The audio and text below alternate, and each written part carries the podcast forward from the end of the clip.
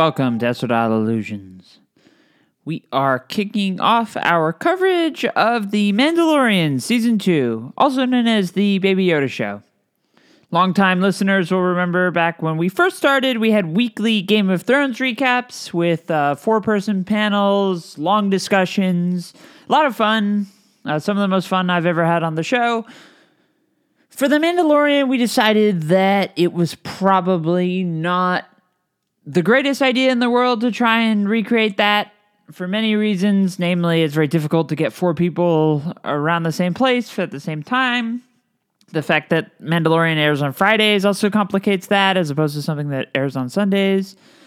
And also, The Mandalorian is a very fun show to watch. It's a fun show to talk about, full of references, and uh, a lot of stuff happened in the episode. But unlike Game of Thrones, it's not really built for the long term style strategizing that goes on in the ASOF GOT fandom.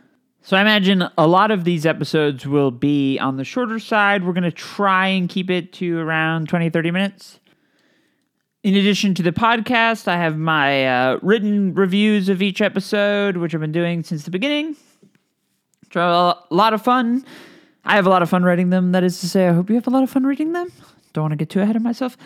These episodes will be just kind of an elaboration on uh, what goes in the written article, and then also just stuff that you wouldn't necessarily put in a written review because you know written, you don't want to do too much nitpicking in a written review, but podcasting's a whole different territory. So without further ado, let's dive into the material and I guess the big question on at least my mind, I'm sure on a lot of people's minds is is how quickly or how deep is this season going to dive into what was kind of left at the end of last season as uh, you know the the the mission that that Mando is going to go on this season to uh, re reunite Baby Yoda with the rest of his species, the name of which we still don't know and haven't known, and to some extent, I, I I'm not sure I want to know Yoda's species. That's been kind of one of the great mysteries of Star Wars, but.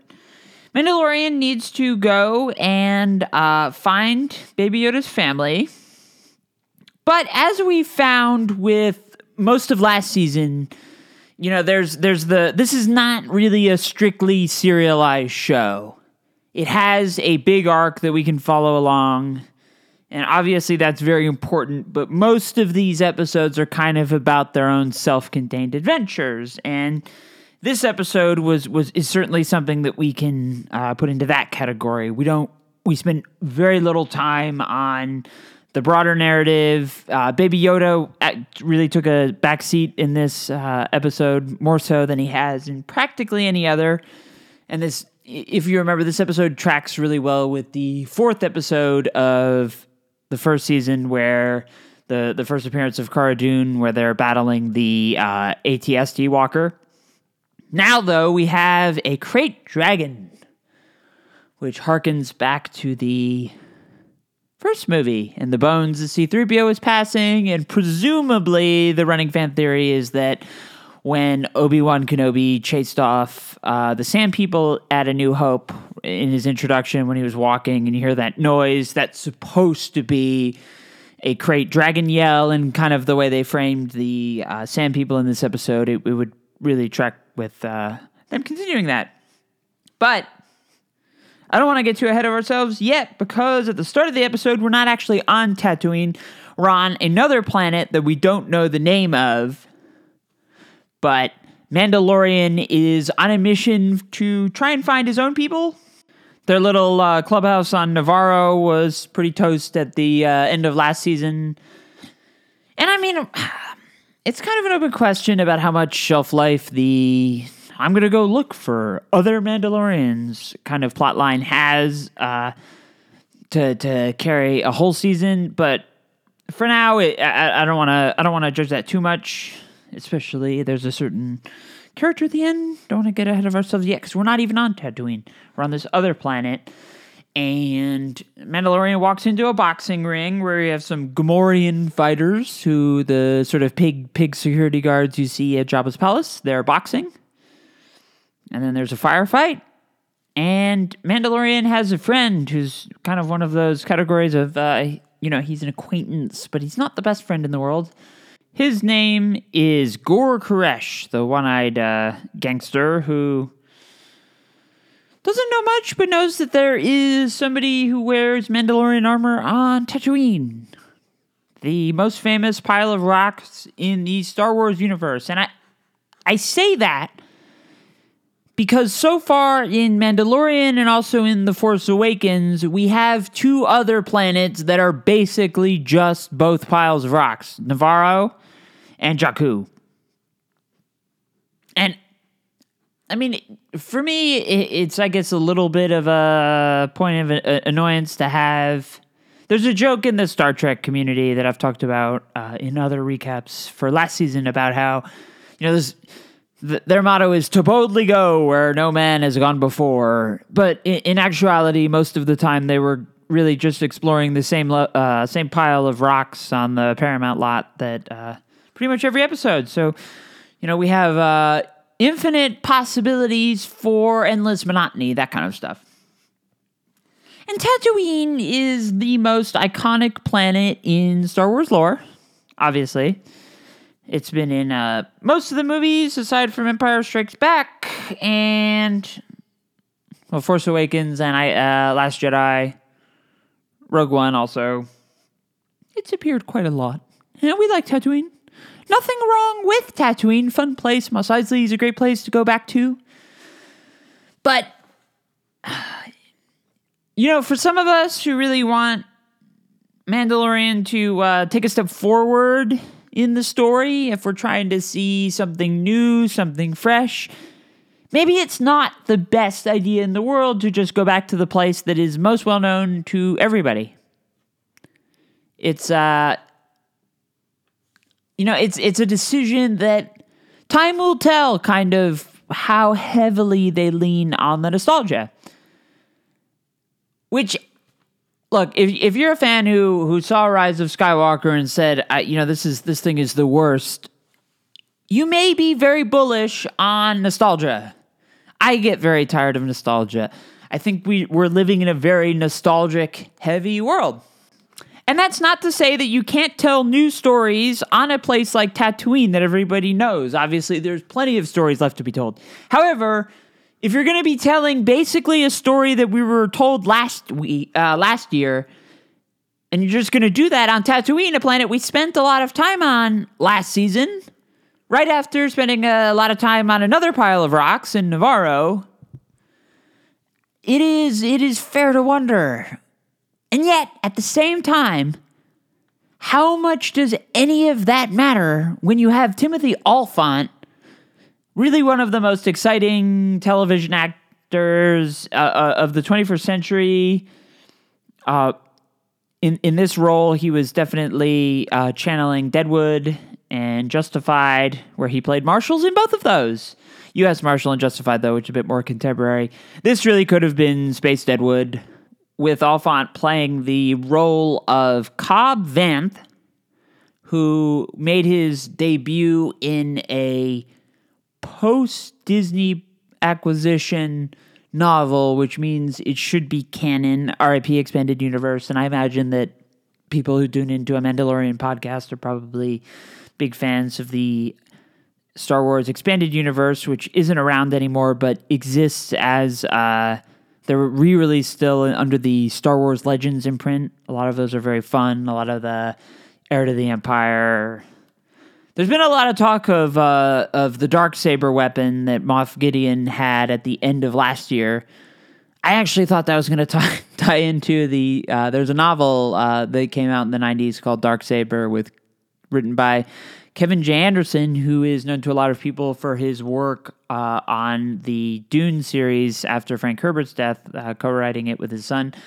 Uh, well, Dune is certainly a, a title that should be on everybody's mind after watching this episode because uh, there were so many different Dune references to the fact that the krayt dragons are really they look way more like sandworms than they probably should. And if they'd actually if if they tried to do them in the original movie that probably would have heightened Dune Arrakis comparisons uh, with Tatooine have been in existence uh, since the 70s, so that would have been interesting. They also, at one point, talk about uh, the Sand People are angry about uh, water short shortages, stolen water, which is uh, a big pillar of the Dune franchise. Back to Timothy Olyphant, though, because he's wearing the Boba Fett armor, and I think that if you're a Timothy Olyphant fan from Deadwood or Justified, or I remember him in Damages for at least two seasons. Maybe he cameoed in a third. He's also, I mean, he's been in a ton of stuff. He was the villain in Die Hard 4. He was just on The Good Place. Uh, he was in Santa Clarita Diet. Very versatile actor, hilarious, uh, very capable of dramatic roles. Also, pretty good looking. A detail that we should uh, totally not skip over. He's a very attractive man. And he delivered such a performance that it does kind of make you wonder gee, what if we had this guy in the starring role all along? And what if he could take off his helmet? Because we all love, I mean, Mandalorian's a, a, a great lead. He's a fun guy. Pedro Pascal does a really great job as as a Mandalorian. Rarely, I I assume he almost never actually shows up to wear the suit, if ever if he's not. You know, we saw him without his helmet once last year. I would.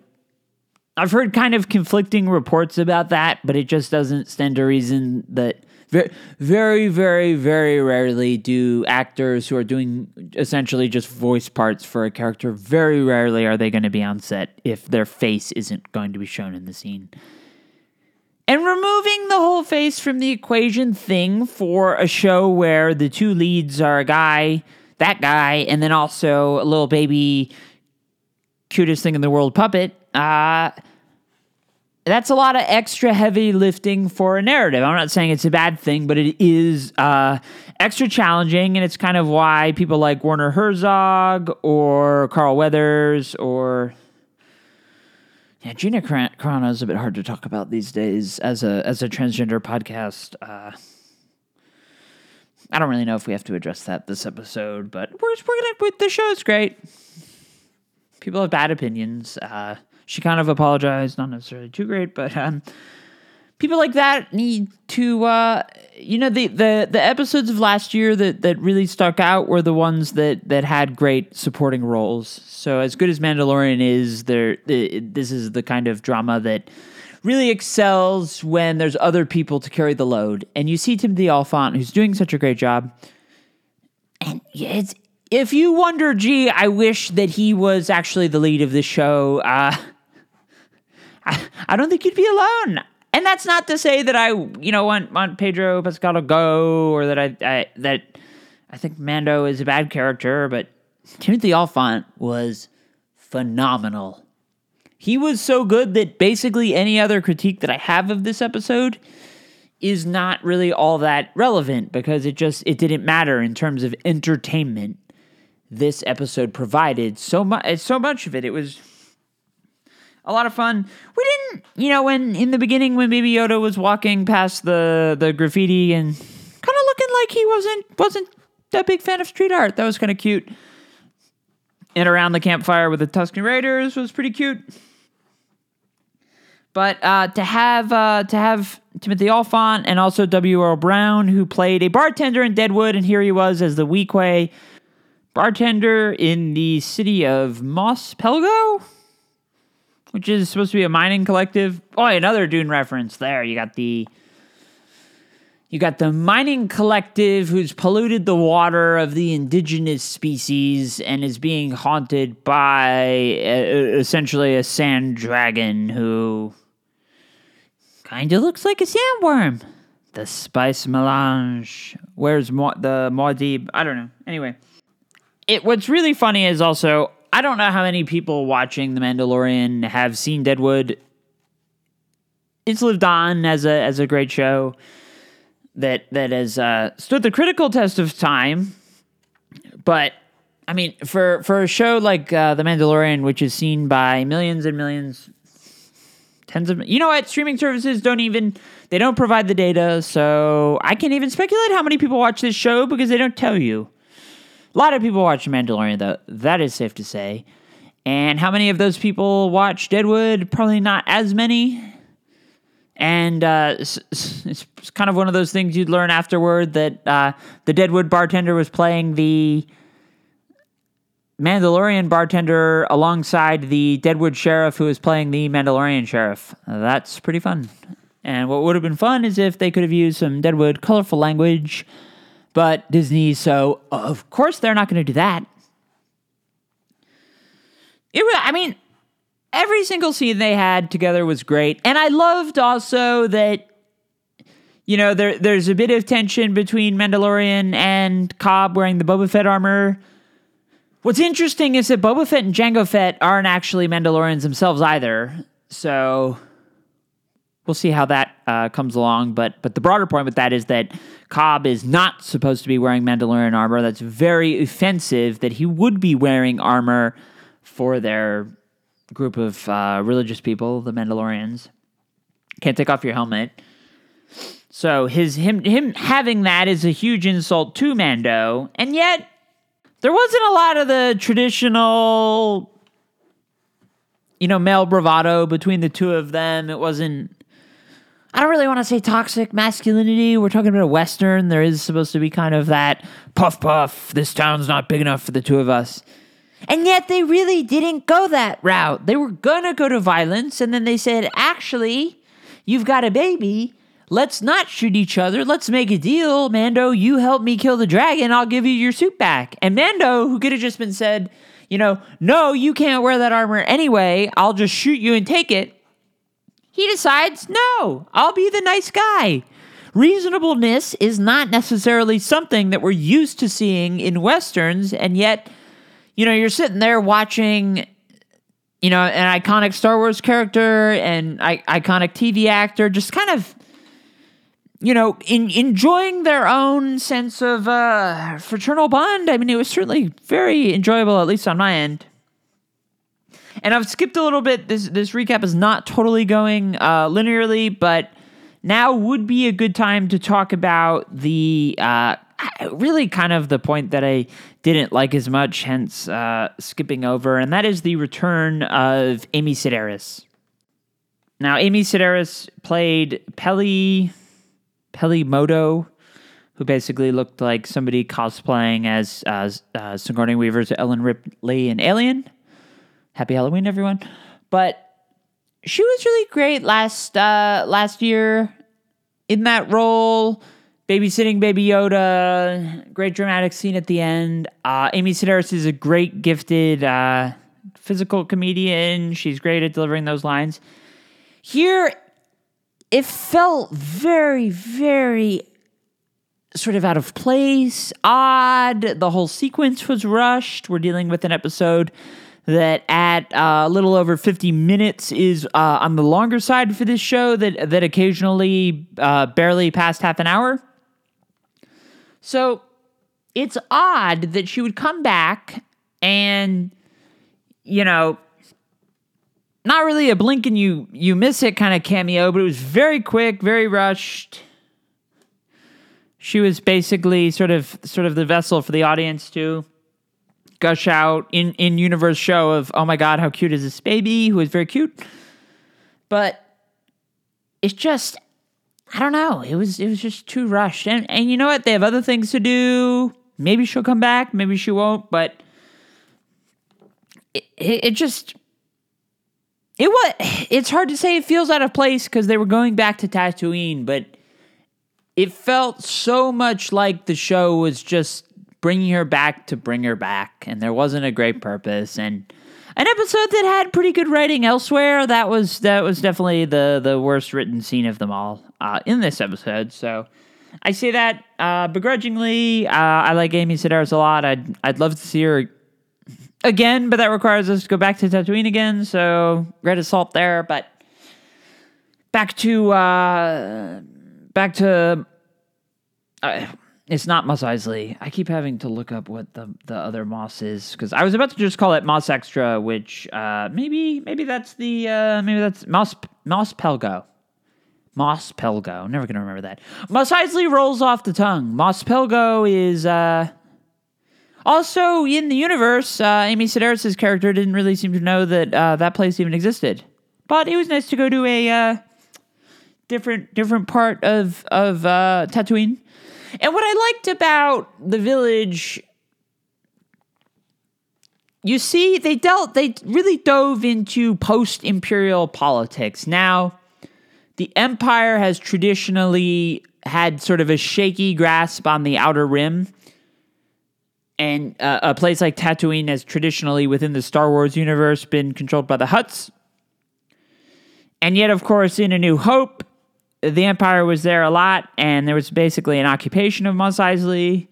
Fall of the Empire, they seem to not like it. And I, I, I took a lot of that to be sort of more political commentary on uh, U.S. Uh, foreign uh, intervention, particularly in the Middle East, when you topple a uh, bad figurehead as a dictator uh, within foreign policy. There's there's a mindset that if you if you get rid of the dictator and uh, leave a power vacuum, it's often filled by things that are worse. Uh, you know, U.S. Po- U.S. troops moving out of Iraq uh, led to the formation of ISIS.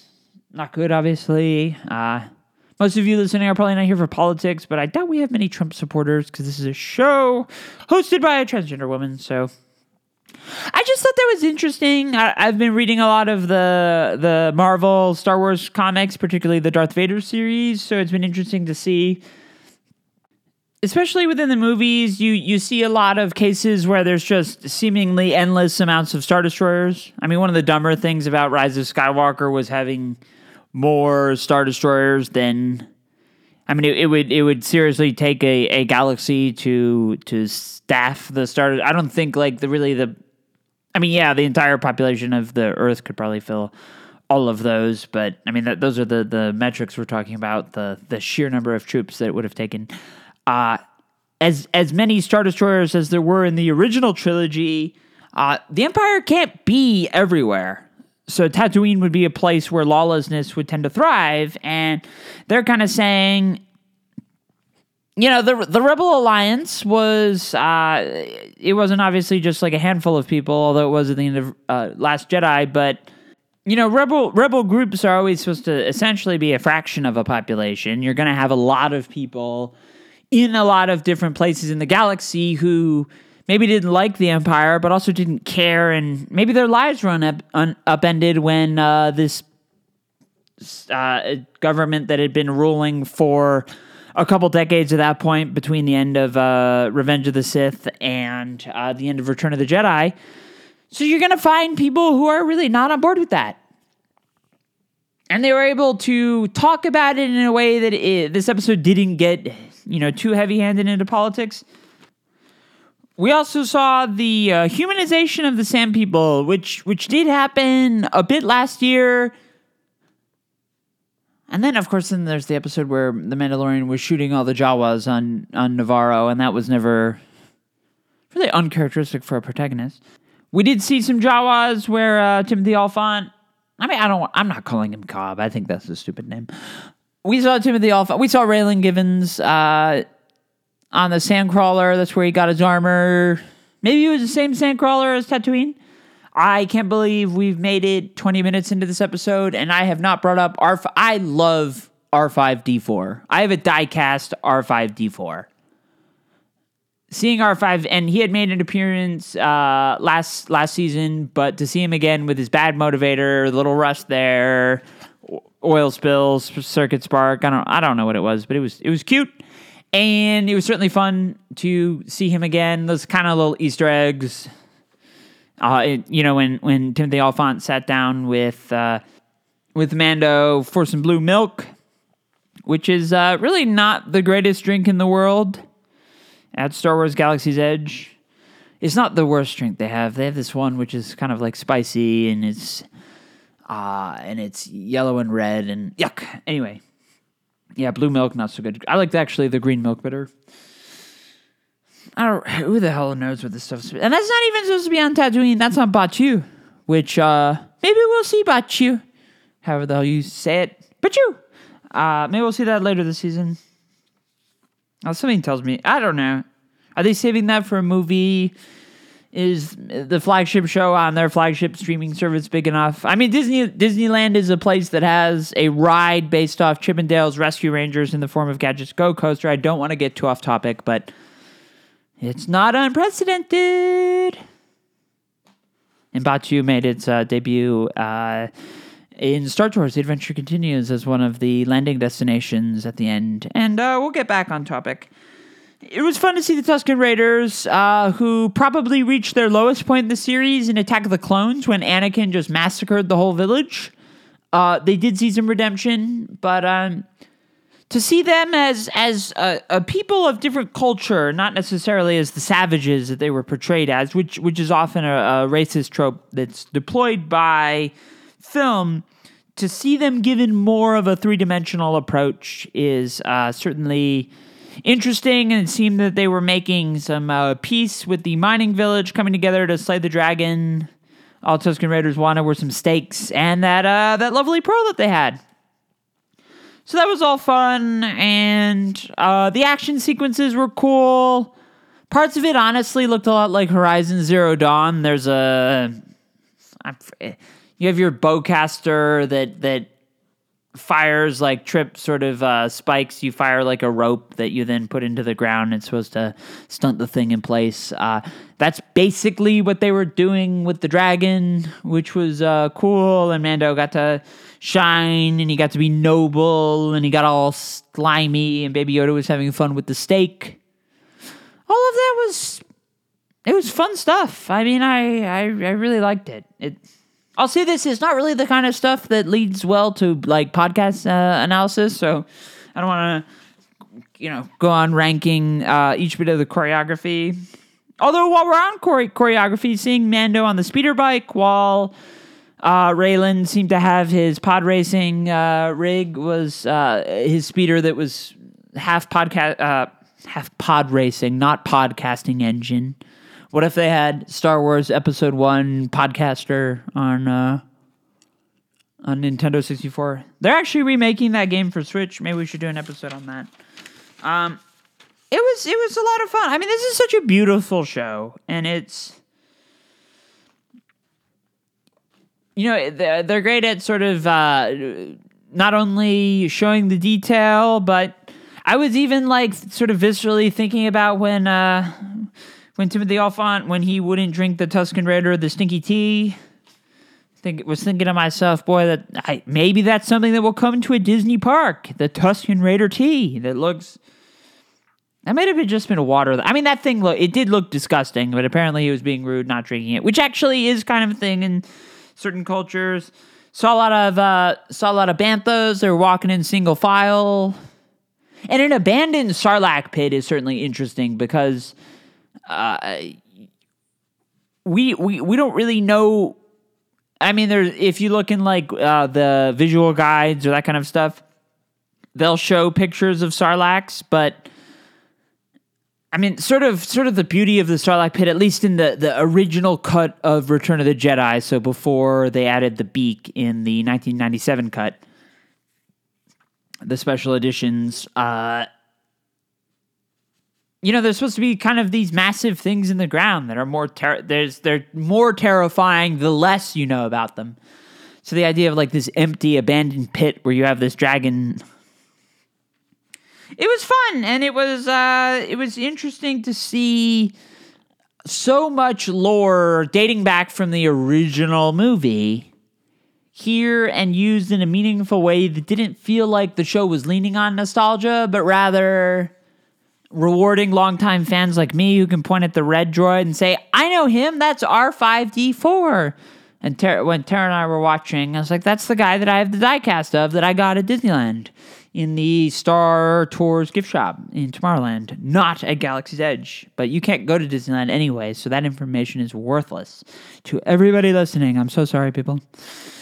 It's uh it's a very very fun episode, and I guess uh, as as we start to wrap up, talk about the uh, greatest reveal of them all, which was at the end we have the return of a certain somebody. We have Temuera Morrison coming back to play I mean, it's pretty safe to say that it was Boba Fett. It would be idiotic if it wasn't Boba Fett. Uh, Morrison had obviously played Jango Fett in Attack of the Clones, who is not a Mandalorian, but he has the Mandalorian armor, and he's really the reason Mandalorians exist. Because if you didn't have Boba Fett, you wouldn't have this entire species or religious group to to base off of his armor. It's kind of reverse engineered through Boba Fett, which is certainly very, very, very cool. He's my dad's favorite character. My dad's always loved Boba Fett. I mean, Boba Fett didn't really get to do a heck of a lot in the original trilogy, but he was so exciting. The bounty hunter, he's no good to me, dead. That's pretty much his only line. I don't think he screams a little in Return of the Jedi. I, I'm very interested to see. I hope they dive into like what happened to him after Return of the Jedi because if they follow the expanded universe, then Dengar, who was one of the bounty hunters that was on the bridge of the uh, Executor in, I was about to say Executor like the Pokemon, uh, but on the Executor in Return of the Jedi, not Return of the Jedi, in Empire Strikes Back, he was the one that kind of had the bandaged head. In the expanded universe, he goes and rescues Boba Fett from the Sarlacc pit, nurses him back to health. Uh, they're friends for a little bit, and then Boba Fett kind of takes off without him. That's kind of the end of that. I don't know if they'll lean so hard into that. Maybe. Maybe. We'll see. I would like if they did that, but um, it's exciting. I, I there are a lot of like if you read my written review, I talk a little bit just kind of I mean, The Mandalorian as a show does not totally understand what kind of show it's supposed to be just yet in terms of the the balance between serialization and uh, episodic storytelling. And for now, I mean, that's not really the biggest concern in the world because this show is extremely entertaining. And I think there's probably times where I sound like I'm I'm kind of peeved with the show, but but I, I said it with love. I, I I really do enjoy it. There are kind of more I mean this show is nominated for best drama at the Emmys, which is typically something that only truly prestige dramas uh, get nominated for. I'm not I'm not saying that it shouldn't have, only that that it doesn't really play that game of sort of long form storytelling. It's it, it is oftentimes the Baby Yoda show and I would like you know for those kind of shows to get nominated, but there are a lot of episodes that, that that kind of do work better if you turn your noggin off and and kind of don't do critical thinking. So we'll uh I mean these are things to worry about moving forward, but they're not necessarily relevant to bring them up now. This episode is great. It was fun. It didn't have enough Baby Yoda, but other than that, uh, a lot of fun great action, uh, great comedy. I would love to see Timothy Olyphant again. Not so much on Tatooine though. So where are we gonna see him? I don't know. We'll probably go back to Tatooine. I can't imagine they're done going to Tatooine with the first episode of the series, but uh, of the season. But we'll see. We'll see. It's certainly going to be exciting, and uh, I can't wait. And uh, I hope this format is uh, appealing to people. Uh, we are we're not definitely not going to have guests for the season. We're going to play it by ear. And I say that, you know, I thought about asking people to come on. I thought about asking Tara to come on. I know Star Wars really well, and I kind of, I definitely look at, at, at these kinds of recaps as more of an expansion on on my written review, which uh, almost makes it easier to do solo. But if people say, okay, Ian, we don't need to hear from you exclusively, bring on a guest, uh, we'll see. And these episodes, we're going to try to have them out on the Saturday after each episode airs. Uh, it may be the Sunday, it, it could be uh, Mondays, but we're, we're going to try and uh, we'll do our best. And thank you so much, everybody, for listening. So excited to have the Baby Yoda show back. So excited to be here sharing it with you. Thank you so much. We'll see you next time.